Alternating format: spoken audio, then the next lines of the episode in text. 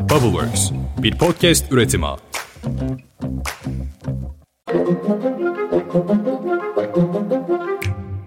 Ankara, İstanbul, sonra tekrar Ankara yollarından hepinize merhaba. 5 dakikada dünya gündemini sana anlatmaya devam ediyorum.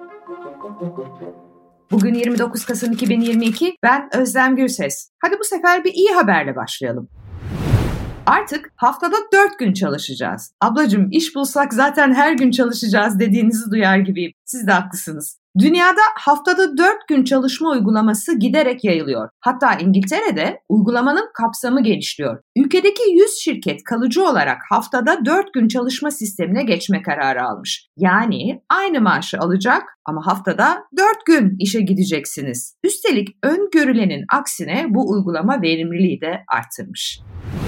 Artık 3 gün tatilim var bir kredi çekelim de başka türlüsü zor çünkü. Hollanda'ya gidelim deseniz valla o da zor. Hollanda hükümetinin Amsterdam'dan aktarma yapacak Türk vatandaşlarından transit vizesi isteyeceği iddia ediliyor. Üstelik Hollanda hükümetinin resmi internet sitesi bu iddiayı doğrulamış. 1 Aralık 2022'den itibaren geçerli olacak kural kapsamında Amsterdam Schiphol Havalimanı'ndan aktarma yaparak Avrupa Birliği ya da Schengen bölgesi dışında bir yere seyahat edecek Türk vatandaşlarının Hollanda'dan her seferinde transit vizesi alması gerekecek.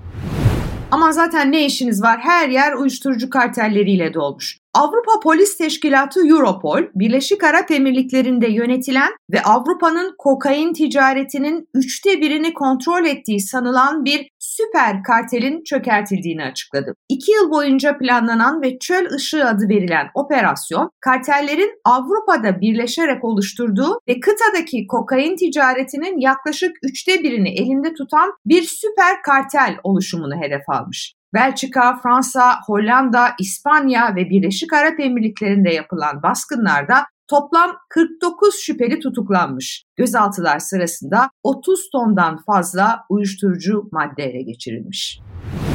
Çin'de korkunç günler yaşanıyor. 3 yıldır devam eden sokağa çıkma yasakları ve ekonomik hayattaki zorluklar Çin halkını zaten sokağa dökmüştü. Pandemideki yeni kurallar Çin'in başka bölgelerinden başkente gelen herkesin 3 gün boyunca düzenli test yaptırmak üzere ev veya otellerde kalmasını gerektiriyor. İnanılmaz ama hükümet karantinaya alınan apartmanlarda yaşayan insanların evde kaldığına emin olmak için bir de kapılarını kaynak yaparak kapatmaya başlamış. Tanık ifadeleri ve sosyal medya videolarına göre milyonlarca insan sokağa çıkmasını yasaklayan bu kuralları kent sokaklarında protesto ediyor ve hükümeti istifaya çağırıyor. Çin'deki protestolarda dedik ya hükümet istifaya çağrılıyor diye devlet televizyonu, hoş zaten başka televizyonda yok Çin'de, Dünya Kupası yayınında maskesiz taraftarların yakın çekimlerini yayından çıkartmış. Düşünebiliyor musunuz? BBC Çin muhabiri Stephen McDonald Twitter hesabından yaptığı paylaşımda Çin Merkez Televizyonu CCTV'nin FIFA Dünya Kupası yayınında maskesiz taraftarların kesildiğini, yalnızca kalabalık alanları gösterdiklerini anlattı.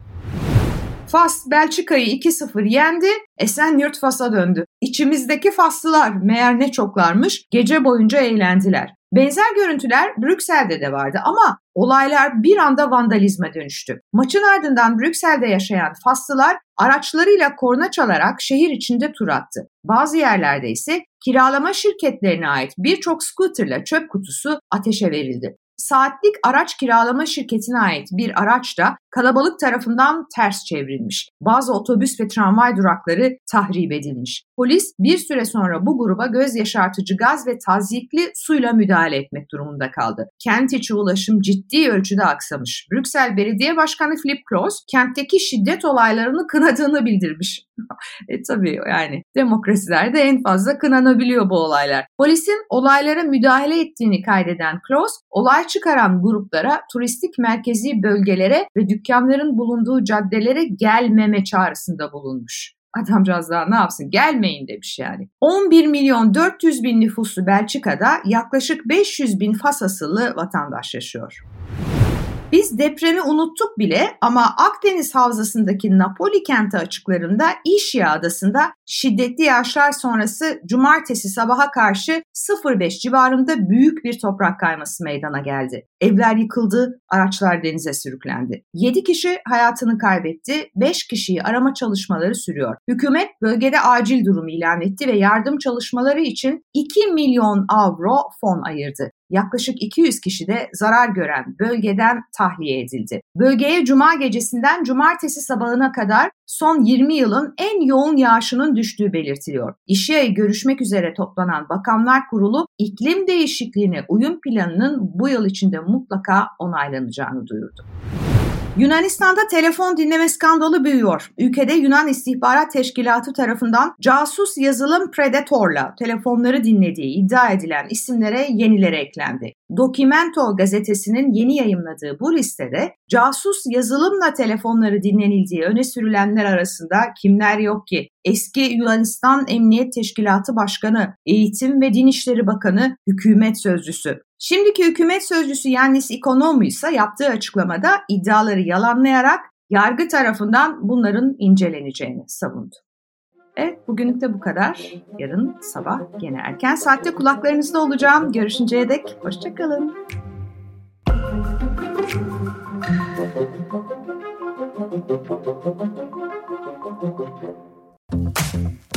Bubbleworks bir podcast üretimi.